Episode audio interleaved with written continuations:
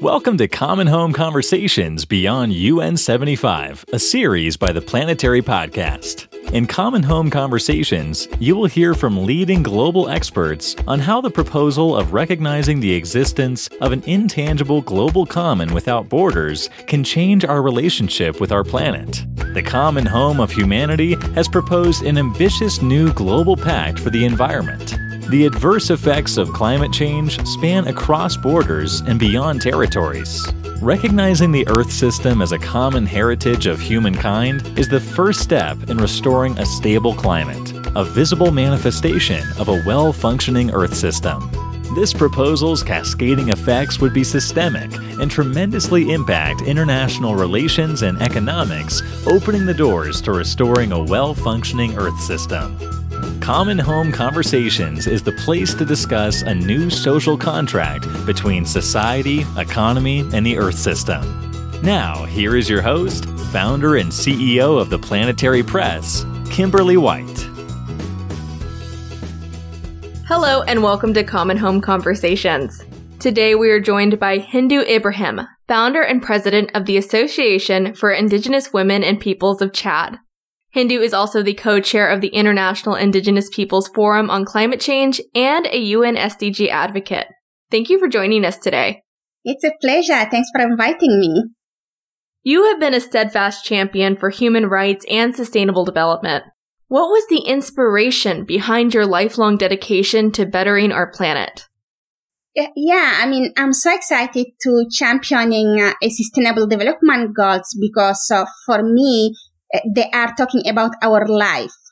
So when we take from the objective one, who is the fighting poverty, or to the five, who is the gender, or 13, who is climate change, and uh, all the 17 of them to take us in the partnership, they are talking about how we can improve our life how we can improve our society and how we can make it better than now by respecting people's and climate. So for me, it is obvious because from uh, the communities that I come from, we always take all the problems and all the uh, crises together in order to resolve all of them. So that's why I am so excited to championing the sustainable development goals for my peoples and for all indigenous peoples and at the end of the day for the planet in general.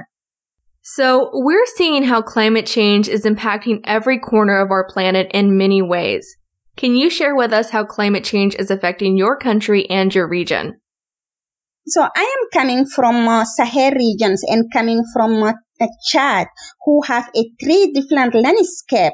Uh, we have 100% desert in the north and uh, we have savanna and Sahel in the uh, middle, and then we have the tropical forest that the Congo Basin in the south. So when you live in the three different ecosystem in a landlocked, uh, and when your life is depend from the uh, ecosystem, you know exactly the impact of the climate change. You do not read it in the book or watch it in the TV. You live it. And uh, I give you the example of how we are really impacted. Uh, we get a research from my organization from 99 to now. Chad is already on plus 1.5 degree increase. And why? We see that every day our dry season become much longer with a very, very long sun and heavy sun that's coming up to 50 degrees Celsius. When you go to the desert, it's about 54 degrees Celsius and that impact our environment. It's impact the rain because the rain season also changed. It's become much shorter and coming with the heavy rain that can flood all the places. For example, this year where we have all the Sahara is under flood. You have even in the towns, people take the canoe to go from one neighborhood to another one. And four months before, it was the heat and the very dry heat where the crops cannot grow up. And it will end up with the food insecurity because when you don't have a regular rain, it cannot penetrate the soil, it cannot leave the vegetation to regenerate and that impact the food insecurity of the communities. And at the end of the day, the environmental impact, it's go change the social life of the peoples it's create conflict among the communities that fighting to get access to the shrinking resources. And one of the example I uh, give, it's uh, around the Lake Chad. Lake Chad is the fifth bigger fresh water that we do have. Around this lake in 1960, it was 25,000 kilometers square of this fresh water, shared between uh, Chad, Cameroon, Niger, Nigeria, and Central African Republic. And now the lake is shrinking to 2,000 kilometers square of fresh water. So you have 90% of the water just evaporated because of the heat. And suddenly there is more than 50 millions now people who living and depending from his fragile ecosystem. They are farmers, they are fishermen and pastoralists from my community. So what those people have to do because they don't depend from the end of the month salaries, they depend from the rainfall, they depend from the uh, ecosystem of this area of lake. So just uh, they fight among themselves to get access to those resources. Some of them become internal displaced, others become a refugee, and then uh, most of them, of especially the youth, become a migrant cross border and then maybe cross the oceans. So the climate is impacting all the single step of our life and development.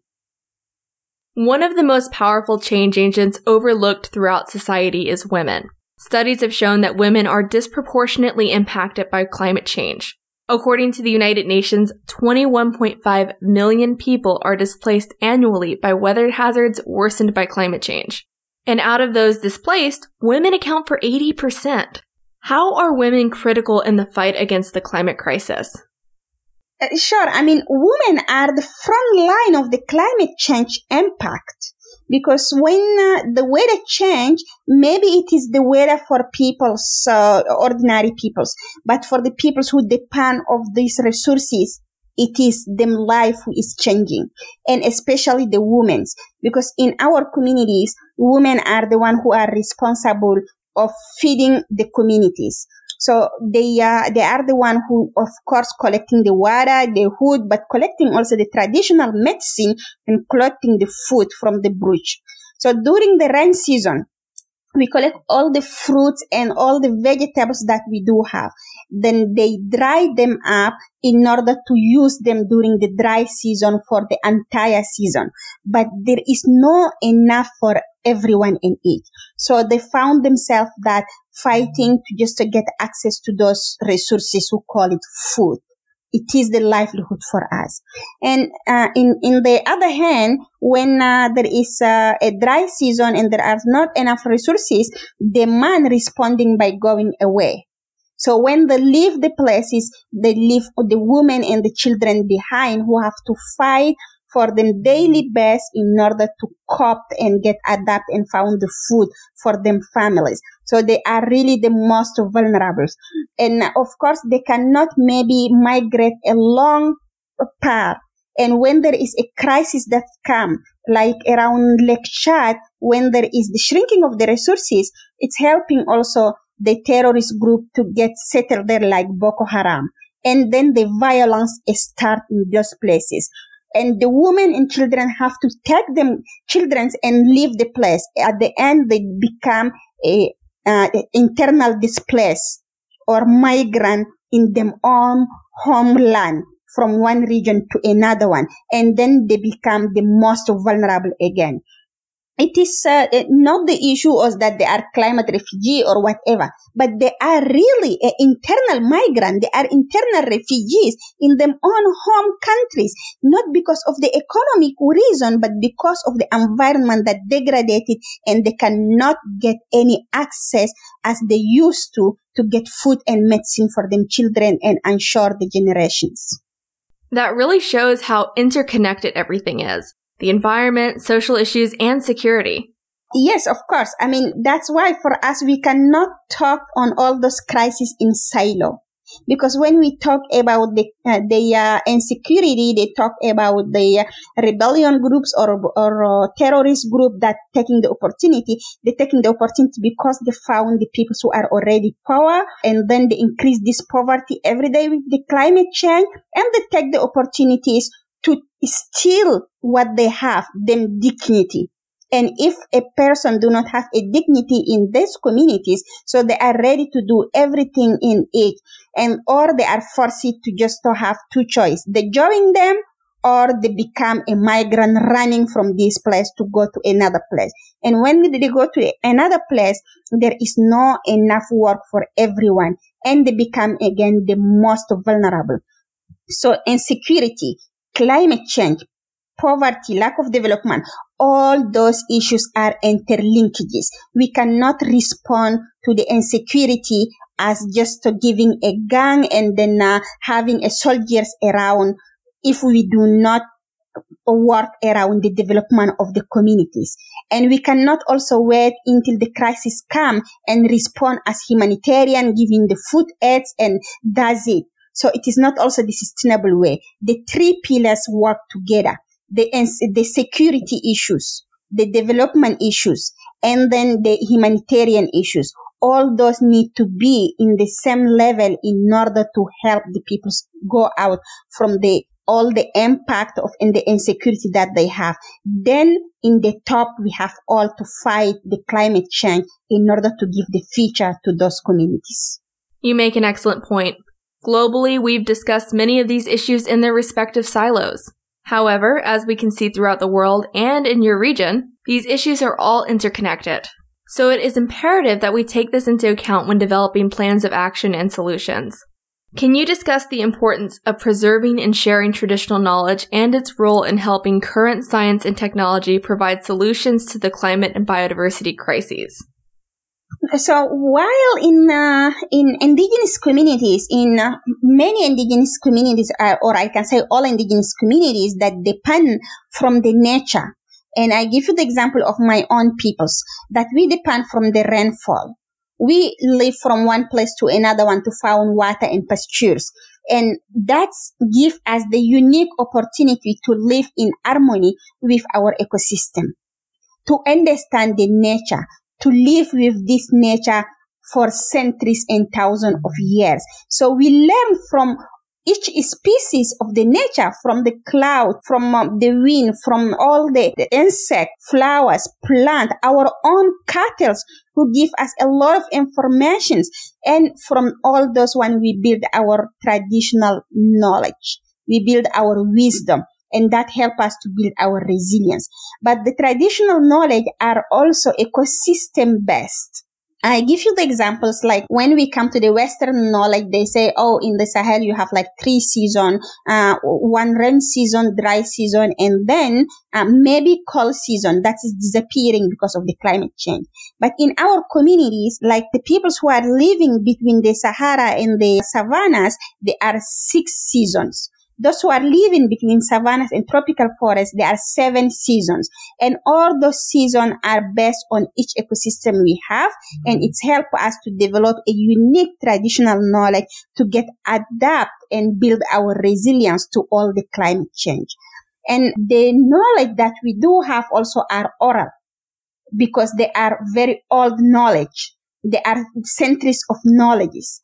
And then we can use them if we Uh, respect them, we understand them, and we give them the same level of recognition as science knowledge. We cannot have the science who can confirm the traditional knowledge. It cannot work like that. Science cannot confirm it because indigenous people's traditional knowledge are since thousands of years and science knowledge has discovered after that. So it is no way that they confirm because they just don't know how to write, how to read. Uh, they do not know how to read our languages or uh, how to write our languages and our language play a big role in our knowledge. So that's why it is important to work hand by hand science knowledge and traditional knowledge in order to empower each other and then to get support to build the resilience for the peoples, not to make a report, but to build a resilience for the peoples. I recently saw a quote about how we look at nature based solutions now like they're this new thing. But indigenous communities had the original nature based solutions. They've been saying these things for centuries. Exactly. I mean, when the peoples discover the new world, that's also what I'm saying. All the climate change movement, they love a new wording. Each year there is a new word that, so it is not having a sexy word that can resolve the climate issues. It is understanding what is happening that can help us resolve it. When they say, oh, nature-based solution can add a 30% of uh, the solution to the climate change, we are like, well, that's what we are trying to tell you for many years. We are trying to tell you that our nature play a big role to restore all the ecosystem and to have a solution for the climate change. And the nature-based solution, they are calling it for us, it's our way of life. It's our way of living. And when like my community as nomadic, they live from one place to another one all the time, our, uh, our cows help to fertile the land. And when we come back, we found the water and pastures. So this is the nature-based solutions because it's created in a natural way, in the circular way that we respect the environment and environment give us in return also what we need, food, medicine, and uh, all uh, the necessary for our survival. The sad part of it, uh, they wanted to put, to put a price on a nature-based solutions. Nature is not a business. We cannot put a price in a nature if we ask someone that how much you cost yourself, they are like, why we are putting a price in, uh, in the peoples. So, okay, nature also have a right. We cannot put a price as money, as cash in a nature. We have to put our wisdom. We have to know how we can live in harmony with this nature. And that also call it a nature-based solutions. So they need to understand the wisdom of uh, living in harmony with the nature in order to give this nature break to build a resilience for all of us and to take all the planet in the level that we want on 1.5 degree. Absolutely. Our lives and our livelihoods depend on nature. It's the most valuable thing that we have. And that's why it's so important that we work towards these goals together. Now, you're the founder of AFPAT. Can you tell us more about this and how the coalition is working to empower Indigenous communities? Yes, I found the AFPAT, who is the Indigenous Women and Peoples Association of Chad, when I was very young. Actually, I found it when I uh, finished the primary school. And then it's get the official authorization when I get 15 years old. And the reason that for me, it's how I can fight for the rights of the girls who have my age at that time and who do not have uh, all the right that they deserve. And I understood that I cannot talk about the human right without talking about environment rights because in my communities, uh, all is the same. Human rights and environment rights are the same. If you violate the right of environment, you are violating the right of the human being that living there. And that have been our two objectives uh, protection and promotion of human rights and indigenous people rights, and protection of environment through the three Rio conventions, climate change, biodiversity, and desertifications. So uh, when we have those objectives for us, it is how we can make a concrete action to the communities, how we can empower women and girls, how we can work with the communities to, to make them understand about what is happening at the international level and take also the needs of the communities to the international level in order to take a right decisions. So how we can build all this bridge between the two different worlds we did many activities. So empowering women, it's one of them. So giving the women the revenue. For example, we did an activities that uh, help the women to transform the product that they have in their hands. So uh, some of them have only the small mills that they planted by the hand, they transform it by the hand. There was nothing in all this process that support them. Everything is doing by hands. And then that take them a lot of time, especially during this climate change impact, because they do not have any time for themselves to manage between uh, ha- having water or having food or going to transform the meals that they will feed them families. So they are the one who will uh, waking up very early morning and sleeping the last. So for us, it is very important to help them develop the activities that help them to mitigate all the suffering that they do have. So we give them some training and some machine that help them to transform these meals. And when they did that, so they own a lot of revenue. They own time and it's helped them to use the revenue that they have to even put them children to school it was a dream for so many years. So it's uh, helping them to get adapt to the climate change, helping them to build the resilience with all the project that we are giving them. On in another hand, we work with all the community in the land rights because it is very important that we are talking about the natural solution, talking about climate change and environment degradation and all. But we do not talk about land because if you don't have land, you have nothing. And that sent me to the point where there is like a World Bank who uh, elaborate the level of poverty. They say if you live uh, now is increasing below five dollars a day, you are called a poor. So I say no. When you come to my community, you can have your five dollars. If you have nothing to buy with it, you are called poor. But if you have a land, you are not poor because the land can produce for you something. So that's help us to work on the land rights and we create a 3D participatory uh, mapping who is a model that help the communities who didn't went to school to come together with the science, science knowledge, build the map, figure out the traditional knowledge, help to map where are the corridors, where are the water points and how they can better manage the natural resources that they have for the long way and how they can mitigate also the conflict that they have with the communities. And this 3D participatory mapping in a pastoral uh, land in, then in a very big area, it's just like the first one we did. And it's really worked well. It's give the government the, uh, the, uh, chance to say, oh, if there is an organization like AFPAT who did this, uh, uh, mapping, so as government, we can do more. And it's helped them to take a decision to reopen 60,000 kilometers of corridors. They start doing it. They, then the project was funded by the uh, African Development Bank. So it's ending up like in a good advocacy for us.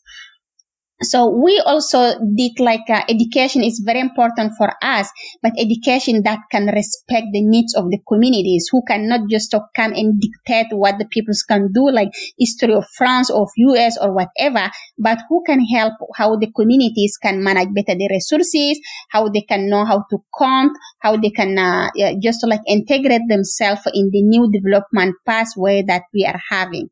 So this project also it's, ha- have been very important for us in helping the women and girls also to think about the school is not only for the boys, but it is very important for all the uh, peoples equally, including the young women. So, I mean, we have a lot of projects. We have uh, uh, others going on. We work on the COVID, of course, because it is uh, uh, the time that it's happening and we cannot leave our communities behind. So we start seeing how we can design a better model for them to help them understanding what is happening because COVID, it is not a all thing that everyone know. It is a new thing with a lot of barriers that coming from the languages, from like you need to wash your hands and people who do not have clean water to drink, they cannot wash them hand. They cannot get this access. So we try to help on how they can get the access at least to protect themselves and how we can build also our own governance system to reinforce our uh, our knowledges, our elders, to protect them from all what is happening. And from this one, we work at the international level where we do the advocacy on climate change, on biodiversity, on desertification convention, and on human rights to help that the decision making to do not leave behind the voice of our communities. So we show them the evidence of the project that we do on the ground and then we refuse that they take the decision that exclude or harm our peoples back home. But it is not the easy task because they are not listening always. I can't even begin to fathom how difficult it has been with COVID 19 for these communities. It has been difficult here in the United States, and the people here have more access to things like clean water and PPE. As far as governments not always listening, I think that's something that a lot of people can relate to around the world, especially when it comes to climate change. We're seeing climate denial here in the US, Australia, Brazil. What you're doing at AFPAT is amazing, a great example of embracing sustainable development. Speaking of, you were named a UN SDG advocate. Can you tell us a little bit more about your role and what you've been doing with that? Yeah, I mean, actually, I'm so proud and uh, happy to be among the uh, 17 SDG advocate. So the Sustainable Development Goals design the life of uh, all of all of us in a same way. It's adopted by all the UN countries. And uh, why I accept to be an advocate, it's to give the access to those who are left behind. Because so one thing about SDGs, it is leaving no one behind. And if we don't want to, to leave no one behind, we have to include the peoples that left behind to be in, in the tables of decision making and then to say if the things are not working and then to say how they think that the things should be work so that's why I am in the SDG advocate and I'm carrying the voice of uh, my people, but of all the other indigenous peoples around the world. How we are seeing the development, how we are seeing the sustainability and how it should work. It's give me the opportunity to talk with head of state, with many peoples that uh, decision makers and telling them that you cannot take the decision anymore without including our peoples, without including our voices. It have to be us. And uh, another thing for me about SDGs, it's how we can localize SDGs. We cannot only talk about them at the international level and ask the government to go and uh, report back and monitor and say we did that, we, we are in this level. So it's have to be localized. It have to be inclusive. It's have to be that uh, the, the SDGs talking about peoples and about planet. And that is all what I'm fighting for it for all my life. We cannot talk about peoples without planet. We cannot talk about planet without peoples. How we can make it a people's uh, center of all the decision making. So that's uh, why like being an SDG advocate, it's give me the, the opportunity to defend and then give the ideas of how as indigenous people so we think that the SDGs can be implemented and how it can be fair and leaving no one behind and include everyone in it. And now we have only 10 years so this decade, we have to work very hard, all of us, to make the SDGs real. And I think there is an opportunity around the world when we start including all the peoples and then we can make the SDGs localized and we can make them happen. Absolutely. It is a make or break moment for sure with climate change. We need all hands on deck from the individual to the indigenous communities to the business to the local government to the national government. We need everyone because this is truly a problem that affects everyone. So it's essential that everyone is included in that discussion. So during these unprecedented times with COVID-19, the biodiversity crises, and the climate crisis, do you believe change at the global level is possible? And what should be the role of a new global pact for the environment? The change is possible.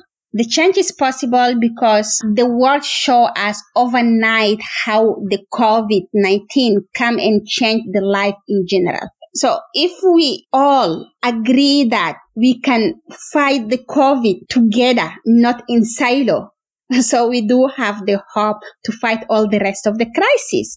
So when COVID come, you know, all the countries that agree to lock down together, they agree to put the measures to protect the people's first but one thing they uh, they all agree on it is on the food shipping. So all of them open the borders to have the food. So they understand they are not autosufficient. They are not sovereign in the foods.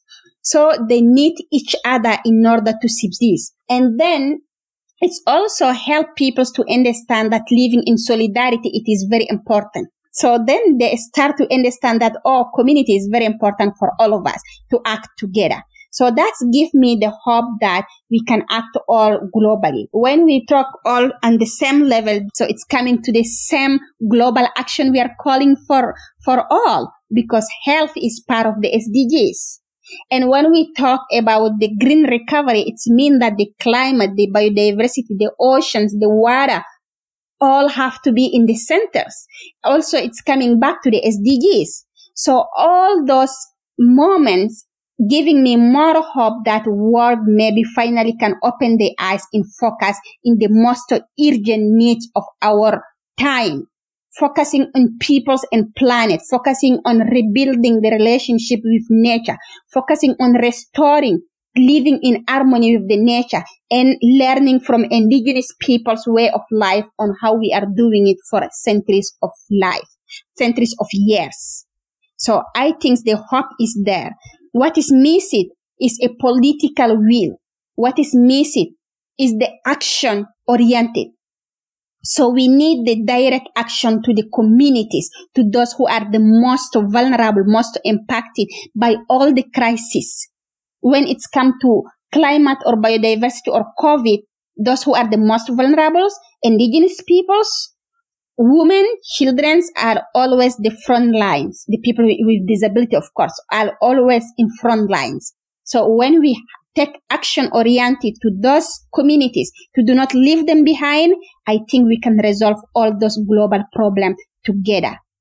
And we, we need also to, to do it by the political will if the politicians is still thinking about how they can recover their own economy, they forget about we cannot have a sustainable economy without a green planet or without respecting the right of each of us, without uh, justice, inclusiveness, and no marginalization. So they cannot make it. So the political will need to be there to fight inequality, to fight injustice, to make the inclusiveness as reality and then we can do it all together.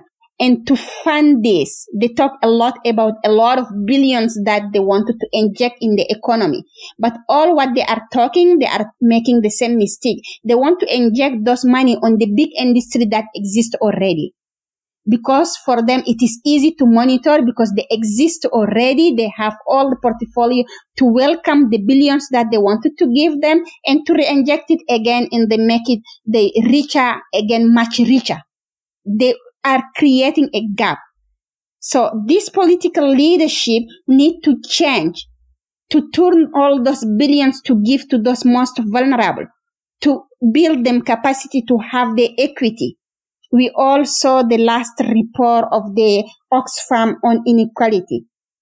This report shows that the more richer are rich again two times than before because all the political leadership is giving them again more power, again more money, creating the gap between those who are the most vulnerable with those who are already rich. So this one need to be toned down. It need to be based on the equity and justice. So those two things I really miss it. If we have them, we can tackle all the global crises that we have. You're absolutely right. So how would recognizing our global commons help boost the much needed change we need to combat the climate crisis and other crises we are currently facing? So how we can give rights in the equal way to the oceans, to the waters, to the trees, and to the human being, and how we can respect each other. Our global common also is how we can share in the equitable way the resources that we have, how we can sustain them, and how we can call it the global commons because we all depend on it. I am coming from a landlocked country, but I am advocating also for the oceans. I am passionate about oceans. I want to just to see this ecosystem that we are impacting and try all my best to protect this ecosystem. So th- this one, I'm calling it our global common, not only because you live on it directly or you depend on it directly that you have to protect it, but you need to protect it because it's creating in one or another way your life better as well as uh, the glaciers. I'm always talking about my indigenous brothers and sisters from Arctic. And I went to the glaciers. I saw the glaciers with my eyes just to witness it and then to say there is no way that we destroy this ecosystem because it's playing a big role in all our life. Even I'm not coming from Arctic. So this global common need to be understood by all the humanity that it is for all of us. If we destroy one of them, we destroy tropical forest, our life going to be destroyed. We destroy the ocean, our life will be destroyed. We destroy the savannas, the, the glaciers, our life going to destroy. It is our global common and we have all the duty to protect it. We come from it or we do not come from it. We have the duty to protect it and to respect it. So that's how I'm seeing we can pro- we can all come together and uh, promote it and respect it. I have lived in Alaska and I've seen the glaciers melting and it's happening at a much faster rate than science initially anticipated. Seeing all of these ecosystem changes, you know, we're seeing how people are impacted and how the wildlife is impacted. It's just, it's crazy to see and it's very sad to see. So how do you think that proposal from the Common Home of Humanity, this global legal framework, will help initiatives like the Paris Agreement, a global deal for nature, and provide the foundation and create a system of accountancy? Yes, I mean, actually, uh, the Paris agreements or the SDGs. So we decided together. I mean, countries come together and decide it. They clap it. They uh, endorse it. They sign it. But they need to implement it. So the, the time of advocating on doing all, it's finished. So they need to implement it. And to implement it, we need also another global uh, framework that to make, if you destroy the nature, you will be judged for this, this uh, destroyment. And then you have to be accountable on it. What will happen if you destroy it? Like if can, a country or a nation don't want to take the responsibility, what will happen? So the peoples need to act. If the government cannot act, so peoples must act to protect the rest of us. So it have to be people movement who can accompany all the implementation of the uh, global agreement that we do have.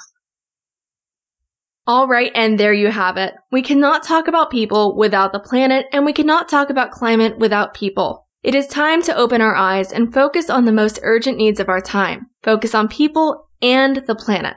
It is our duty to protect and respect our global commons. The COVID-19 pandemic and the resulting green recovery efforts have shown us that change is possible. The legal framework proposed by the Common Home of Humanity would provide us with a way to recognize our global commons and create a system of accountancy, helping us to achieve the ambitious goals and targets needed to combat the climate crisis.